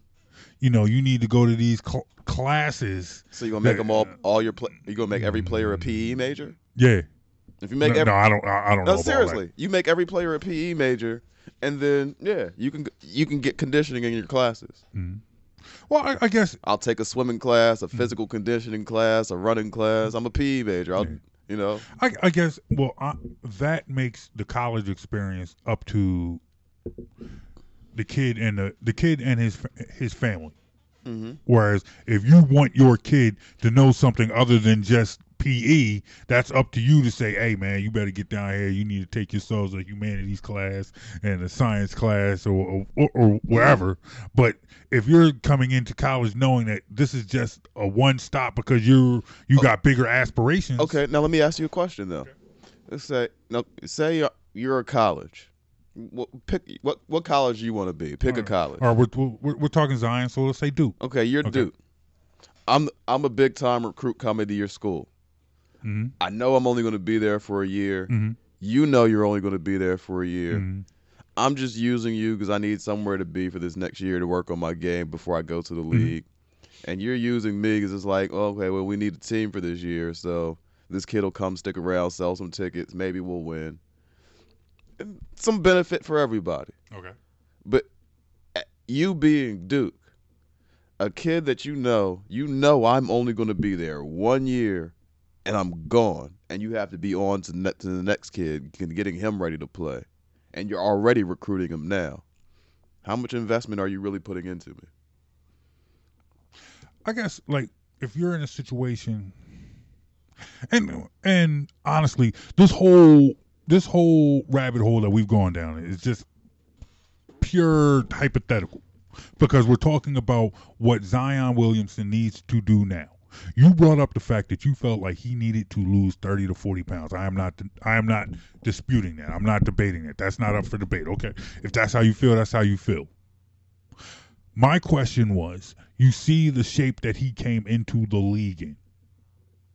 Can could that be a selling point for for colleges if you're coming in to try and adjust it? And if and if the answer is no, the answer is no. You know, so you know, so be it. I understand the the restrictions that colleges are under because you can't sit there and be under the eye of coaches twenty four seven like you can be in the pros. Mm-hmm. It's like that kid in college, if he like that, you need that kid to be self motivated at college age, which is for a 19 kid, 19 year old kid who's That's- had a lot handed to him in his life because he's happen, special. man. Yeah. I won't say it won't happen, but it's a big ass. are- the chances are like a LeBron James always knew he had to take his conditioning seriously and work on his body, and you've seen you've seen that in LeBron Mm-hmm. Well, yeah, throughout you- his career. Like from from day from day one, from the moment LeBron James came into the public eye, you saw that it was, hey, we know where we're going. We're you know, it, it was Mm-hmm. focus it- was there. The focus was it was chess. LeBron and his team, his family, his mom, whatever. It was chess the whole the, the entire time. Whereas you know, with these other names that have come up since then, it might not have been the case with Zion. You know, we it's like I I understand you because you are you're like you said, you're you're a basketball junkie. So you might have heard or have been familiar with Zion before he got to Duke. Mhm. But for most people, they heard of him once he stepped foot on campus. Now that wasn't the case with LeBron. hmm You know, LeBron's 11th grade games were on television. LeBron was on the cover of Sports Illustrated in high school. Yeah. Yeah. Yeah, his his 11th and 12th grade games were being na- getting national T- TV attention on ESPN. They're yeah, they're when you're broadcasting high um, high school players' games regularly. It wasn't just one game. No, no, no. He yeah, I watched a whole bunch of them. Mm-hmm. But I get, but the the fact is, okay, from at that point, you know, there by the time we saw LeBron, and this is now tenth, eleventh, twelfth grade, the wheels were in motion. I don't know how long the wheels were in motion with Zion, but nonetheless, you're now sitting here with with a player. Yes, he's the first overall pick. Yes, he'll be the franchise player. But now you're looking at he. There is work that he has to do on himself physically in order to ascend to those expectations. And the question that I had was: Is there any way colleges can be more proactive and like if you're selling, yeah, like say and and that's why I was saying like I, understand your question, and that and that's why well initially like the short answer is no. It there's not but so much a college can do. They are I and I promise you they are working these kids as hard as they possibly can already. So to try to tell a kid like, yeah, we'll get you even more conditioning and more workout, not possible. No, I get like and like I said, I'm just you know I'm I, I'm I'm honestly Yeah. just throwing that out there. Like if, if you're just saying, hey, you know what, like you're you got you're in the kids uh you're in the kids living room. hmm You're saying, hey man, you see what's happening. you know you see you see Zion Williamson. I bet you can beat him. If you come to our school, we can beat him. But look look where he is now. He's on the bench, missing two months because he wasn't in the proper conditioning. You come here, we'll get you into the proper conditioning. So when you leave here, you can hit the ground running. and and and that's the thing. Like, with like a kid with Zion, there's no way you're gonna convince me that Coach K wasn't already doing everything he could to get Zion in the be- best shape possible. Anything beyond that comes down to self motivation and the kid's own desire. Like the kid, something internal has to be like, okay, yeah, I, I I'm great, but if I lost 20 pounds, I lost 30 pounds mm-hmm. maybe I'd have a 60 inch vertical instead of a 48 inch vertical. Maybe I'd get down court that extra second and a half faster. Maybe my knees will last an extra 10 years. Mm-hmm. Because quite frankly, you just not, you know, how many 18 and 19 year old kids are thinking about their knees? Exactly. Yeah. But if you're 290 pounds and at 19 you're on your third knee issue, Yeah. if you, should weren't be. thinking about it before, you are you now. You should be. You should Yeah. be. and and that's the thing basketball basketball is not a sport where bigger stronger faster makes you better it can help if it complements your skill set but it's not where football you go to the combine your 40 time your bench reps those type of things are mean a lot more than Kevin Durant when the in the NBA combine could not bench the, the 185 pounds that they use for reps. hmm Couldn't do it. Does that mean Kevin Durant's not strong enough to play basketball? Not in the least, no. Exactly. And and that's kind of my point. So basketball skill set and f- being fluid in your movement, being able to change ends, being able to run consistently, run without your body breaking down. These are things that are more important Yeah. than simply being big and strong you can name lots and lots and lots of guys who were big been big and strong over the years. And I promise you, if you watch the tape and look at and look at the guys who were the most like the, the most muscular, ripped up weight mm-hmm. room guys. Most most of them were very stiff, mechanical in the way they moved. All right, perfect example. Okay. Look at the way Dwight Howard was built versus the way Akeem Olajuwon is built, or even the, the way Dwight Howard's built versus a Joel Embiid. Joel Embiid, Akeem Olajuwon, big, strong guys Joel who could Embiid be. looks more like the, the traditional center. Like uh, He's, he's big, he's strong, but Dwight Howard looks like he's in the weight room all the time. mm, But if you watch how Dwight Howard moves, his footwork, mm, it's it's stiff. His Mhm. pivoting, his when he shifts, it's all very mechanical. okay. And the best basketball players are fluid. Kobe Bryant, I remember it well. It was a year he bulked up to about 220, Mm, put on a lot of muscle, and then the next year he imme- he lost it immediately. mm, When asked about it, he said, "Yeah, I couldn't move the way I wanted to." mm, He got it. LeBron James, he has a naturally large frame, mm, different body ta- type than most most people you'll see in the NBA. But 245, which is where he plays, is a good weight for him. mm, LeBron at one point in Miami got up to 260 something, mm, and that was because they were playing him in the post a lot more. yeah. When he wanted to be more able to move and think he lost that weight again, and it's much better for his career. You can move better, you're quicker, and it's just easier on your body. So, for a guy like Zion, the pit- I I would love to see his career for the next 15, 20 years. Mm, The potential is absolutely there. But if he doesn't find his Moses Malone, eh, for those who are a little younger, that's a reference. That's a Charles Barkley reference. Charles Barkley, Barkley always said that. he, his- he credits yeah. he credits Moses Malone for teaching him how to work and get in NBA shape, and Mhm. that basically take pro, propelling his career Mhm. to the levels it went. If Zion either becomes self motivated or finds his Moses Malone, who teaches him how to get his body in NBA, not just be athletic and explosive, but truly be in NBA shape. Mhm. If he does that, sky's the limit. I think that, but I think that will come with time. You know, you brought up Joel Embiid. Joel Embiid.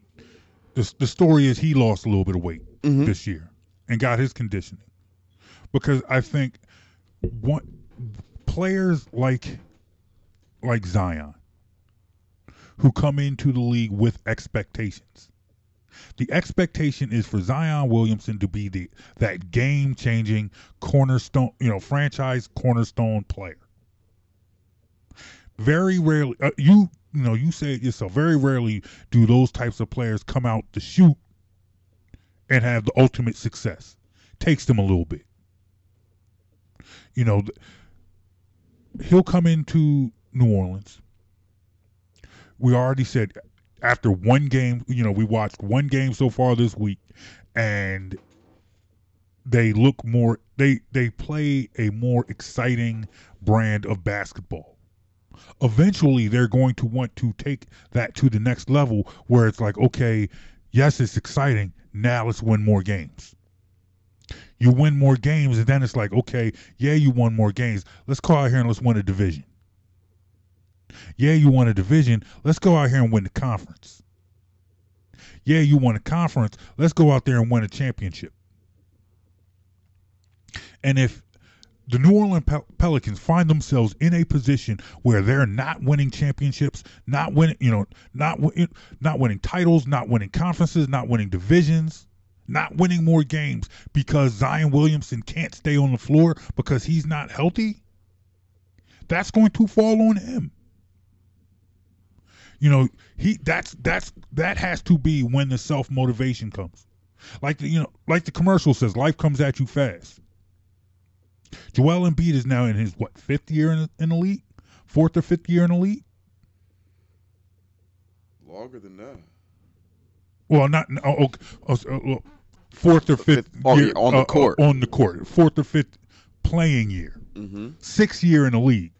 but fourth year on the court. That's how long it took him.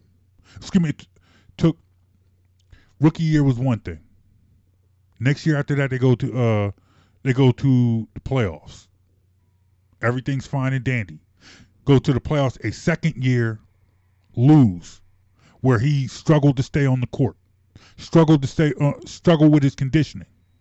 Now th- that's when the self motivation came in. Because he came in because now for the first time since he got here, there's some heat.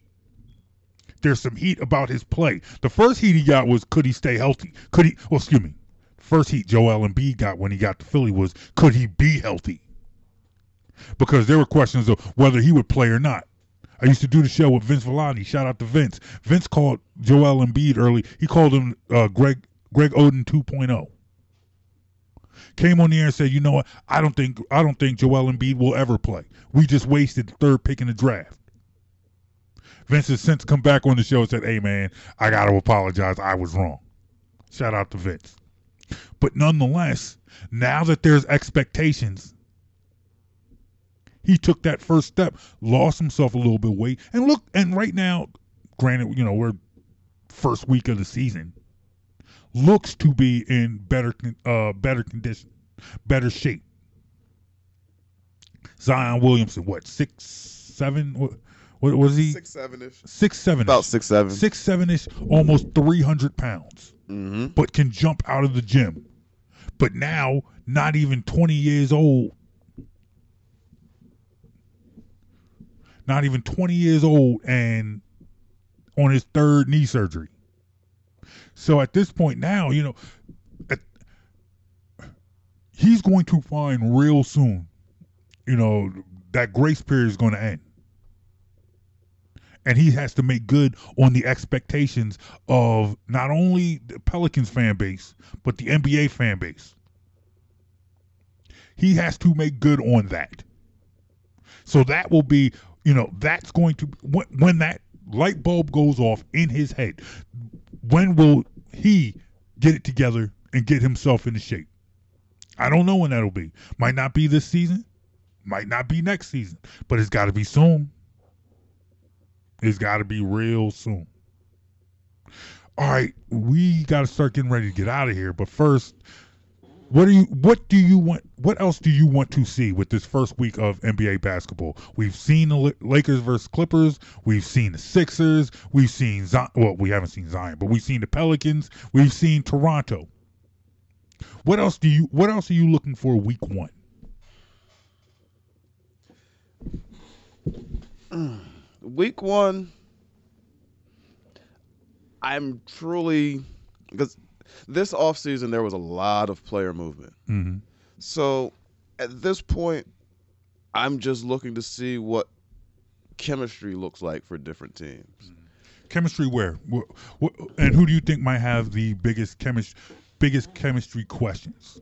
Talking Houston, OKC, Clippers. Houston, I actually think is going to work better than a lot of people are expecting. Okay.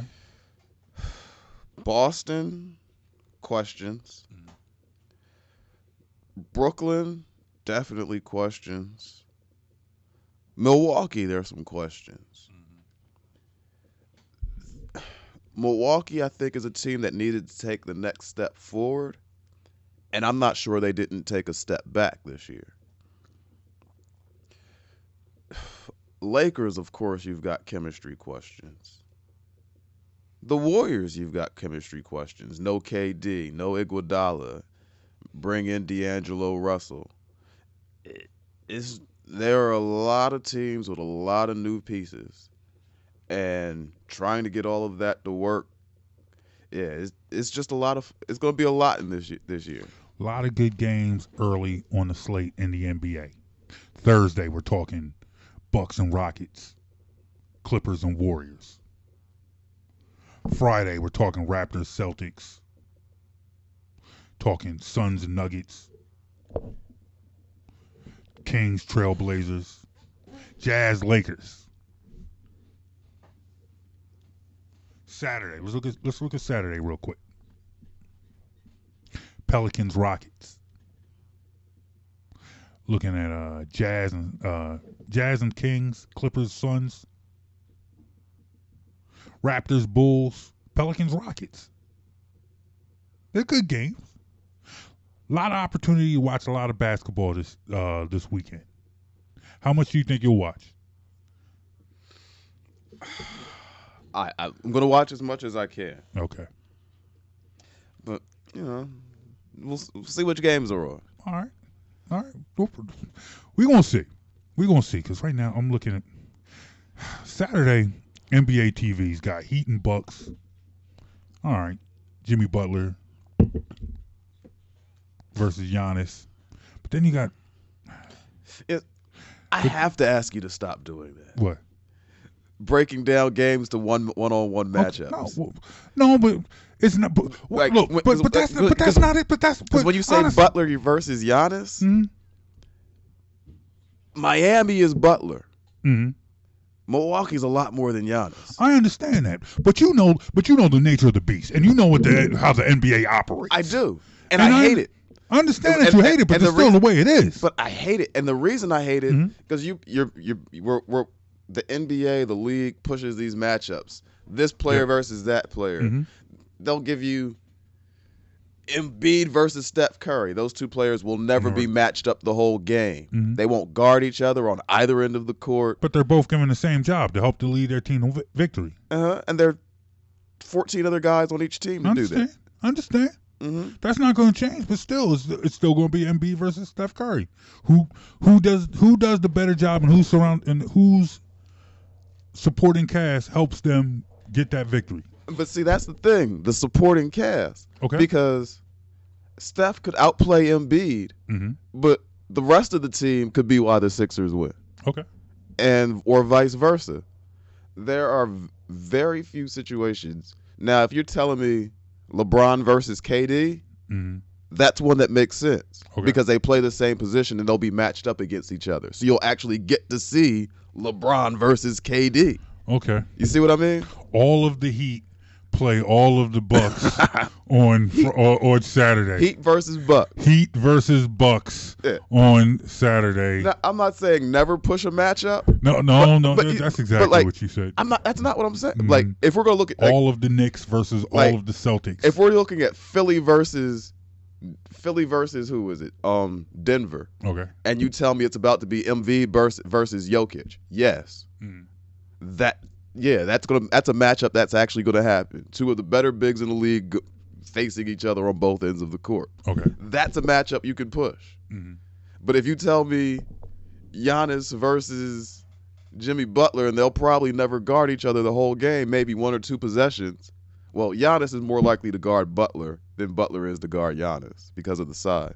But you see what I mean? Like if we're if we're gonna push a matchup, let's push a real matchup. Okay. I, I'm, see, I was going to look up the I, I was going to look up the roster and just and try and figure out a better matchup, but we don't got time. It's time to get Oh. out of here. On Miami, Yeah. Goran Dragic Versus um Jimmy Butler. no, I- no, I the, understand. the matchup for Giannis. They don't have a matchup for Giannis. Mhm. There, there is no matchup for Giannis. Not on that roster. So, There so are- if so if there it are was, five if people in was the Bucks league that can match up If with it was. Bucks versus Philly, could I say Ben Simmons versus Giannis? Yes, Okay. because that's that's that's that's a fair matchup. Okay. Like that, that, and that's all I'm saying. If we're going to push the matchups, let's like let's push the real matchups. We're not going to push Jordan versus Shaq when they're never going to Oh, see okay. each other. Okay. All right. You see what I mean? Yes, sir. Now, All if you want to push Jordan versus Penny when they're going to have to guard each other, Mhm. yeah, let's do that. Okay. That- All that- right. that's all I ask. All right. All right. Yeah. So, like I said, uh, Jimmy Butler versus Giannis on Saturday. Of course, Now, of course, I knew that was coming. Exactly, exactly. Tell me what to do. I'll tell you what to do though. Tell us what tell us what you think of this show. O underscore D underscore discourse. We are on Twitter, and that's it. That's it. No Facebook, no Instagram, no Reddit, no LinkedIn, no Black Planet, no Migente, uh, uh, MySpace. No, Feel free to start whatever pages you like. I ain't got time. Ain't nobody got time for that. You guys have a great weekend. We'll be back next week. Peace. The proceeding was a production of the Lance J Radio Network and Best in the World Sports, a division of Definitive Visions Multimedia. The opinions and views expressed are strictly those of the host and do not represent the views of Lance J Radio Network or NBC Sports Radio.